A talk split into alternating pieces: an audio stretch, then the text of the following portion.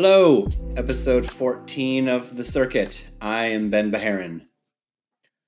Greetings, Internet. I am Jay Goldberg. Hope everybody had a good weekend.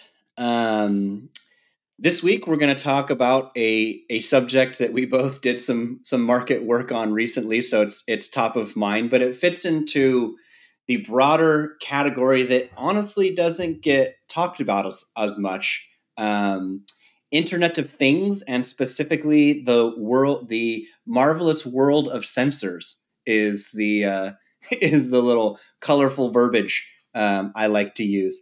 But you know, one thing that hits me is interesting. You know, we haven't seen the, and I'm, I'm blanking on when this was. Maybe it was late, late teen 2000s or whatever there was the whole there's going to be 30 billion connected devices by 2025 right those those giant forecasts of, of IoT. And that happened for a couple years. And now we don't hear anything about IoT forecasts anymore or billions of connected devices. Yet we are actually accelerating this move from analog to digital and things that were not connected are becoming connected, right, at scale. Um, so I, I think it's interesting, right? But in in in kind of my my grand thesis is there's there's there's two IoT markets. There's the penny processor, really, really high volume, but not big ASP types of products, which we'll talk about today because it's it's actually really interesting and large market. And then there's the higher ASP, so IoT products that might have computer vision, um, audio video sensors, um, temperature sensors, scent sensors for you know whatever something that's a combined package that might sit on a on a light pole or or obviously in automotive if we consider IoT and that. So things that have high compute. So there's so there's two markets, right? There's the high high uh, vol or low volume, kind of high higher margin, high cost, so premium IoT, and then there's the big scale part of that market where we're still seeing a lot of a lot of sensor work um, still get fleshed out at a at a low power low power range. So that's kind of my my lobbed out uh, thesis I'm throwing at you. right. So I, I look at it differently. I don't think of it as two markets for IoT. I look at it as 30, 40, 50 different markets for IoT. Mm. Um, and and we just we I think part of the reason everyone got excited about it was because of those big numbers. Uh, and but everyone assumed it would be one thing. It would be one compute platform and we'd be able to have some economies of scale that would allow really interesting platform dynamics. And and that didn't develop. Uh, and so uh, part of the sort of overall sort of uh, i think people are just kind of tired of iot there's a lot of iot fatigue right yes. among in the industry just because it was never it was never that you know tens of billions of market. It's lots of very fragmented niche segments where every industry and every use case is a little bit different. And so I, I wrote a post, I don't know, four or five years ago called IoT is a mess, just mm. talking about this. And I, I think the, the problem isn't with the idea of connecting all these things, it's the idea of lumping them all into one big market. Right. Um, right. I like your approach of sort of saying some of these things need high compute, some of them need low compute. Uh, but I think it's even it's even trickier than that uh, because every IoT module out there is really a combination of three elements, right? You have you have some kind of sensor or, or actuator, like taking in real world data or doing something in the real world. You have some kind of decision making chip, and then you have connectivity.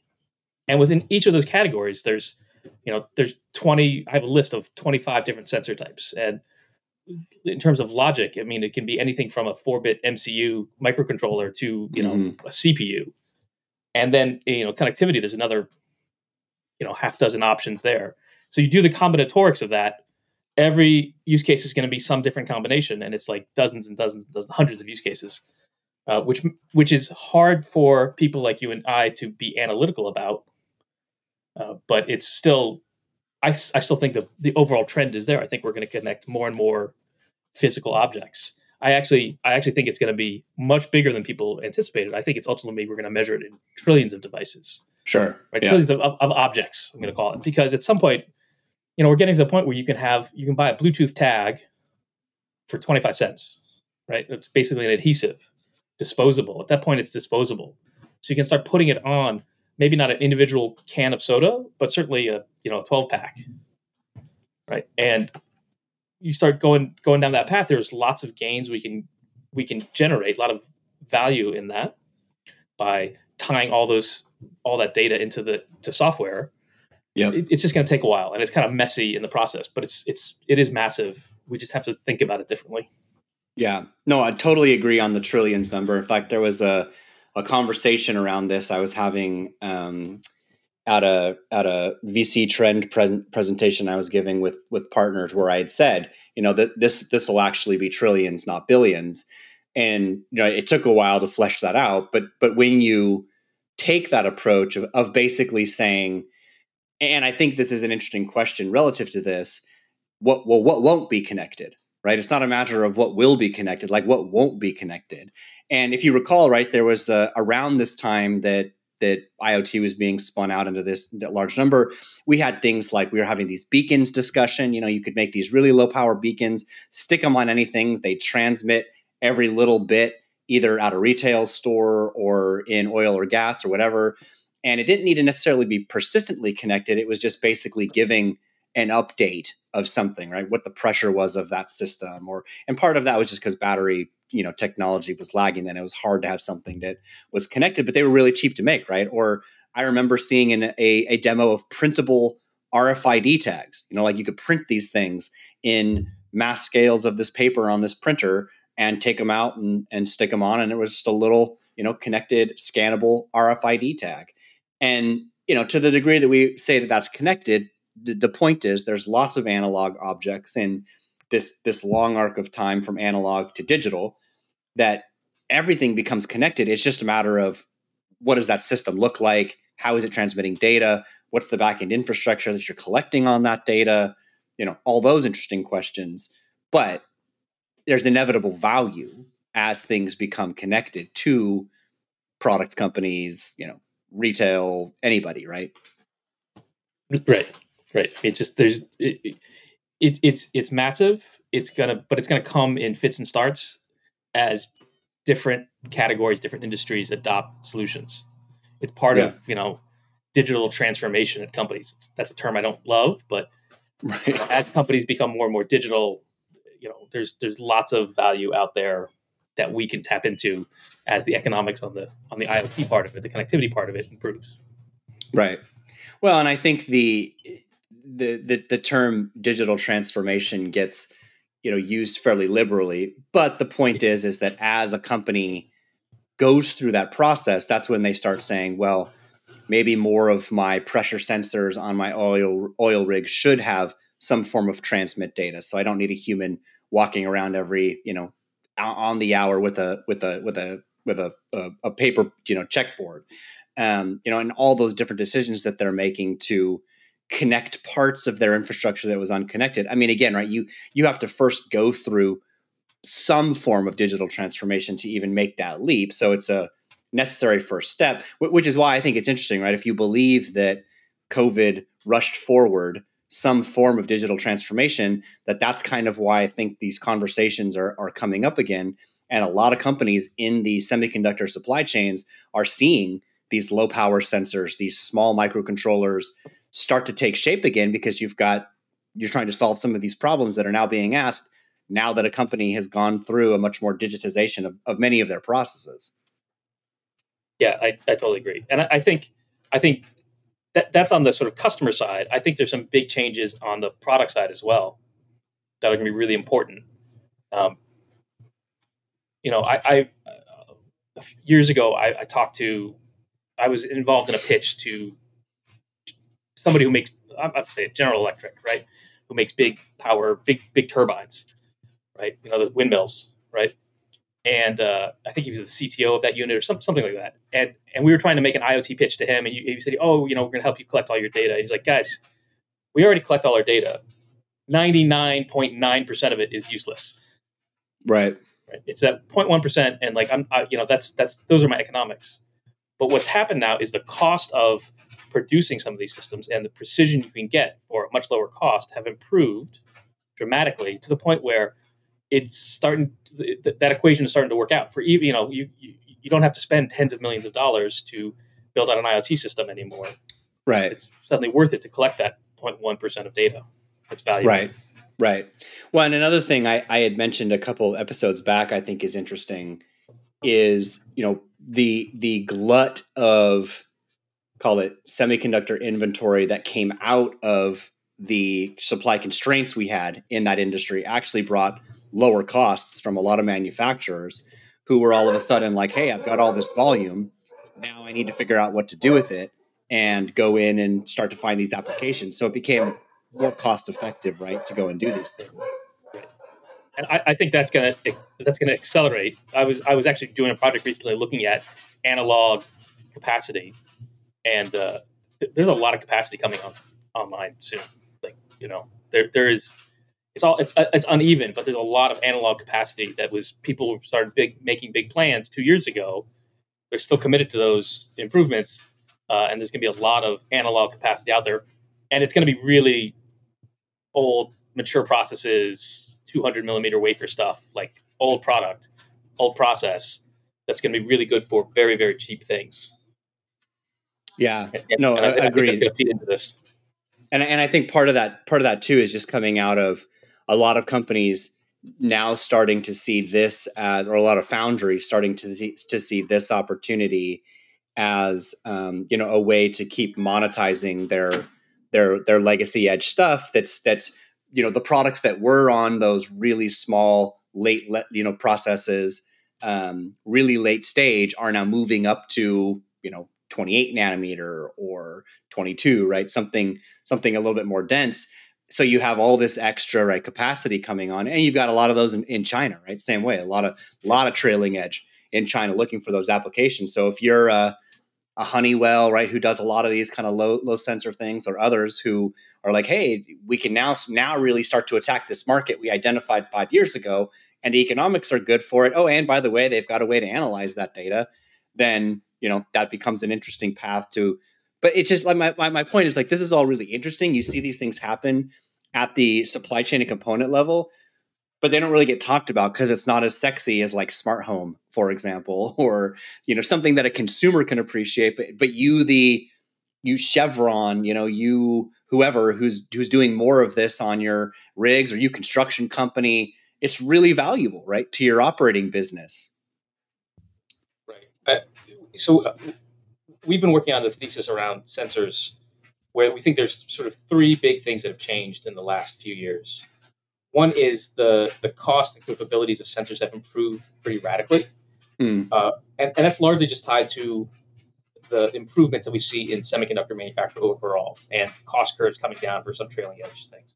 So you can suddenly we're, we're capable of manufacturing things, of fitting things into the semiconductor manufacturing stream add a tool, and suddenly you can make these incredible sensors for very, very cheap. The economies of scale of the Foundry ecosystem, plus sort of some advanced capabilities. You suddenly have really, really high performance, high spec filter uh, sensors that are capable of doing things and are affordable. Like they're not hundred dollar sensors; they're you know a few dollars, thirty cents. You can much more capable than you know just a generation ago. So I think that's been a big change. Um, the other thing that's changed is on the software side. Suddenly, we can start to use that data in much more meaningful ways, right? And this, you know, we, we could we just call this AI, but sort of advances in software overall have made that data more useful. And so I imagine that you know GE, someone like GE, probably gets more than 0.1 percent of value out of their data. Uh, they're able to to manipulate that data and mine it a lot better. Uh, and so that makes it so you have you have supply and demand both improving product and usage both improving pretty remarkably just in the last few years. And then, uh, and then on, on, top of all that, I think the, the, the big change has been the you know the new sensor companies that are coming up, of which there are a lot, have learned the lessons of the industry and seen like it's not just about selling a, a single sensor. What we really want to do is sell a service or sell a solution. And because some of these sensors are so capable, they're able to do a, a, broader sale. They're able to you know capture more of the value of the sale.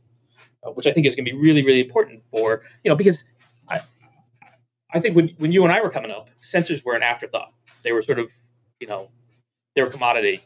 Nobody really thought about them. We'll just we'll just get the cheapest ones we can from Korea or Taiwan, and and now we're talking about some really really cutting edge sensors that are um, that are performant and powerful in their own right, but because the companies that make them have wider revenue streams, they're able to you know maintain funding and keep the R and D going so they, that they don't end up as a commodity. Mm. Right. Uh, so I, am I'm, I'm working with one company, and I don't want to name them, but they make these incredibly high precision position and voltage sensors. They use mag- magnets, right? Really, really advanced magnets. They don't cost a lot to produce, but they uh, they're they're much more sensitive than anything else that's out there by you know order of magnitude. And like the, they're you know and we've done a competitive analysis on them. They're the only ones who can make this. They have some ip they also have a pretty big lead in manufacturing right? That you know i don't want to call them a monopoly but they're the, they're really the only supplier of these really advanced affordable filter uh, sensors but by comparison, there are 12 companies making CPUs today, right? Right. At least, right? So which one of those is the commodity, right? Sensors aren't a commodity anymore, not the really right. good ones. Right. And I think that's that's like to me that's kind of like mind blown. Yeah. Well, and I think the just the the amount of time, right, that's passed, right, to, to some degree, you know, obviously COVID did a disservice because it it focused the foundries and product companies on very specific things but like you said because that technology got better it got you know more efficient it got it got able to handle lower power. So things that that might need more you know to live in a field for 3 or 4 years on a small coin battery can do so now. And that but that wasn't the case right? 5 or 6 years ago we were talking about these whatever it was 25 billion connected devices by 2025 or, or whatever.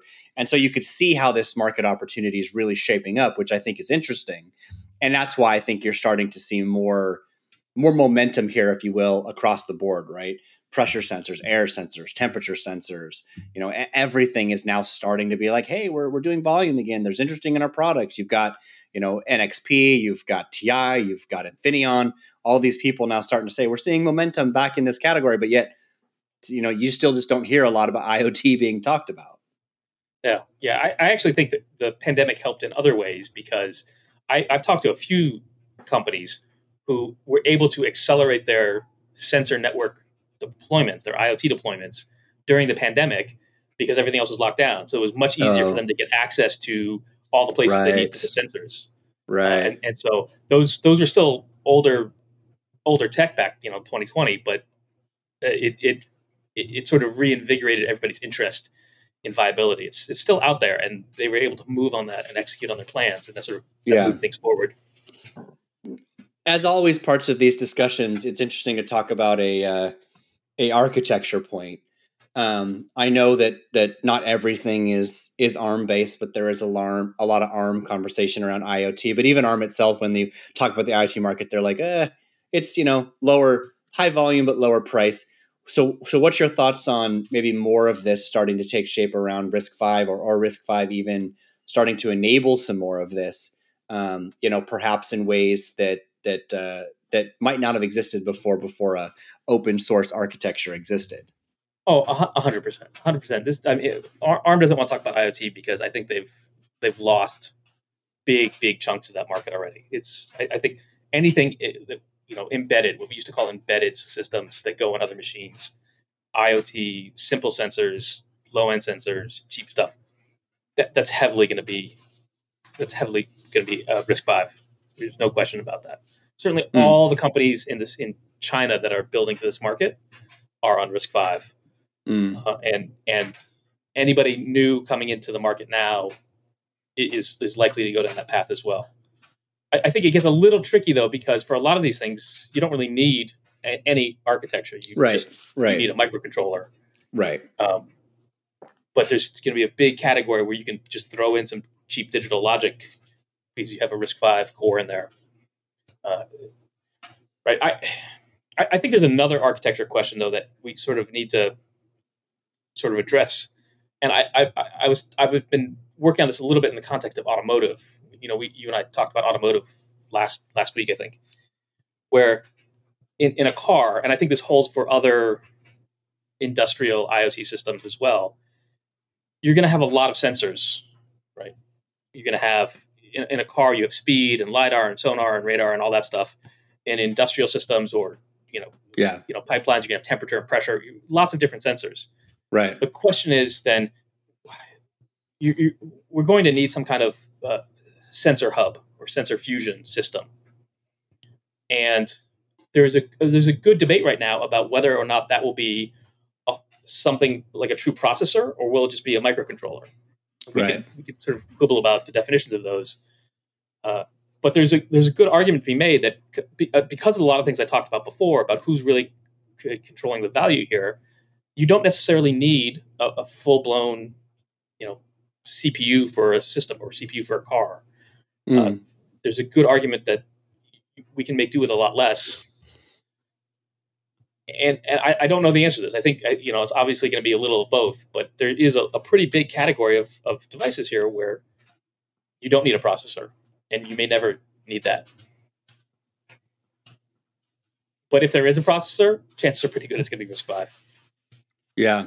So so that brings up an interesting question. I mean, I, I've talked to a, and this just by, might be by nature of the the types of companies that reach out to me and that I have conversations with, but the vast majority of of RISC-V companies I've talked to are are trying to solve really heavy compute problems. You know, not not some of these small things. And I know you made the point about China, but I'm not seeing, you know, a, a U.S. company, right, or a, or a or a startup come in and say, "Hey, you know, we've got uh, we've got this platform." So, so I'm curious, right? Do you think that's something that like Cypress does, or um, TI does, or NXP or Infineon, like the companies who are traditional? Do they say, "Hey, we're going to do this with RISC-V because one, it's something we can proprietarily do our own, so it's not a an ARM architecture core or some small commodity off the shelf from a vendor. It's something we can do, or or will it be more more startups? What's what's your thoughts on that path?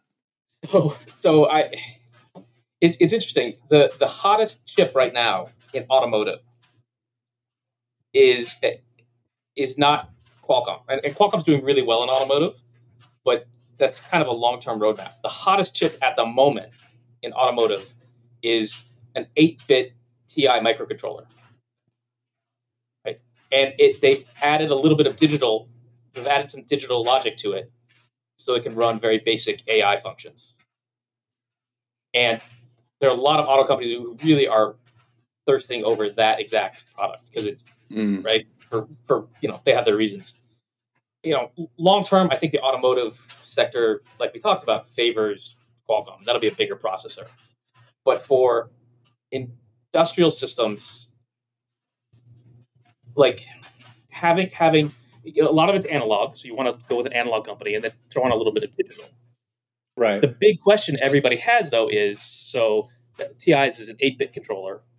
What happens when we go to sixteen or thirty two? Right. Um, right. Analog companies in general don't have great digital skills. Right. And so I think for some of the traditional big analog players, TI, ADI, on, they'll have a market. They'll have a big market to go after, which is adding a digital core next to an ADI uh, to a to a controller. But once things get a little bit bigger, once you start adding more digital, it gets tricky for them.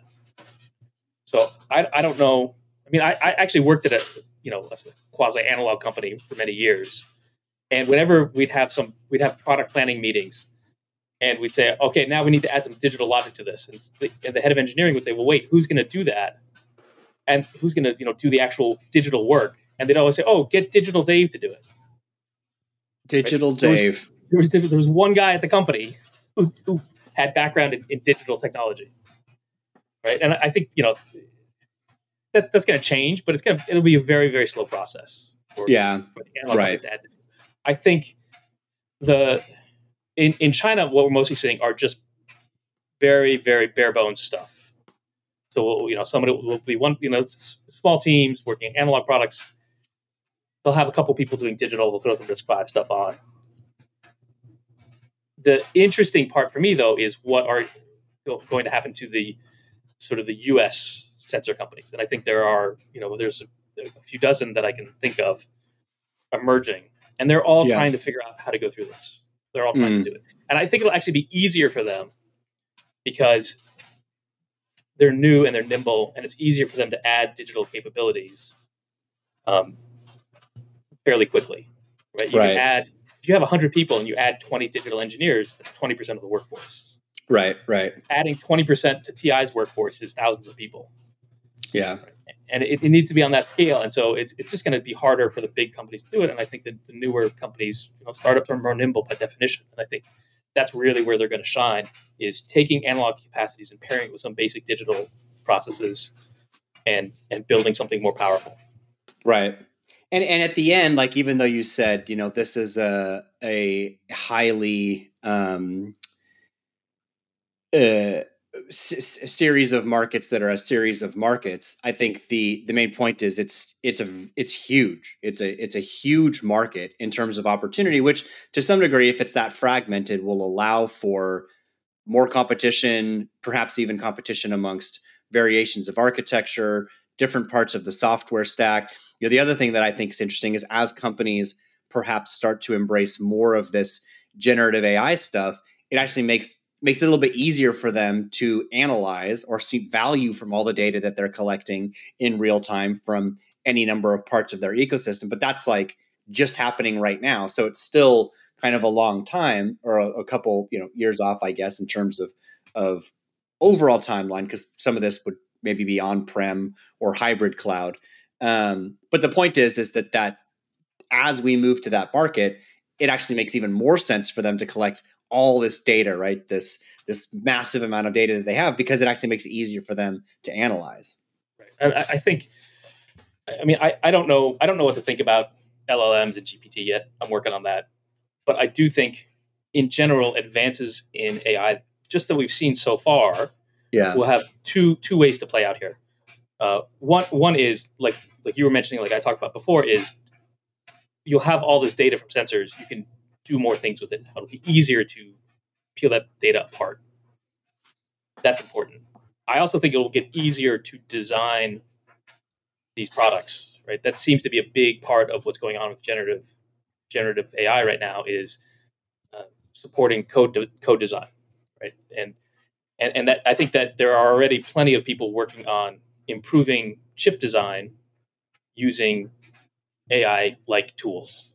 And I think that, that that's actually I think going to come sooner. I mean, we've already seen a lot of EDA tools improve on this front, and I think we're going to see more of that fairly soon. Mm. I mean, so there's certainly an undercurrent of that in, uh, in NVIDIA's GTC keynote. Right, right. Yeah, it'll be it'll be interesting to see. I think how how parts of that. I mean, you know, there's a lot of discussions around this whole uh, LLMs and uh, you know Chat GPT, and I, I think though what's become clear is whether or not that's some some hybrid of your data and the the large models that are out there. The the bottom line is it's going to empower a lot of people in some way to make more sense of, of the information that they get, which I think has been part of the problem. I, I know from conversations we had with the ecosystem, even early on, who were starting to deploy wider um, IoT stuff, call it retail, um, you know, or others, they were like, look, I've got all this data, but what am I going to do? I've got to hire data scientists. I've got to run all this. They're like, that's, that was really expensive and to some degree overwhelming, you know, for a lot of companies because they just didn't know what to do with the data. That this might help with some of that, which I think is interesting. But it's again, I, I, you know, as we talk through this, it just keeps hitting me. There's yes, we'll get there. I, I know I, in my brain, my timeline wasn't like, oh, this happens next year anyway. But there's all these important pieces of the puzzle that have to line up to get us to this point where now implementing sensors, managing those sensors, gathering data from the sensors and being useful makes a lot of sense, right? So it's still just this progression of things that need to happen amongst a timeline. And then once you're there, absolutely, everything you can connect, connect it because you've got the infrastructure to handle it. I agree. I agree. I mean, there's yeah. there's there's there's there's both sides of it. It's supply and demand. Um, yep. I was just I just tried to get Chat GPT to draw me a circuit diagram, but it doesn't do pictures. But it's giving me a pretty good, good, pretty good description here. Not yet, but at at some point. Um, At some point, Yeah. All right. IoT. So that was our that was our thesis. We can we can wrap on on that and uh, leave more to talk about for the coming uh, the coming months. But thanks for listening, everybody. Send your comments as usual, and we will talk to you next week. bye everybody. Thank you.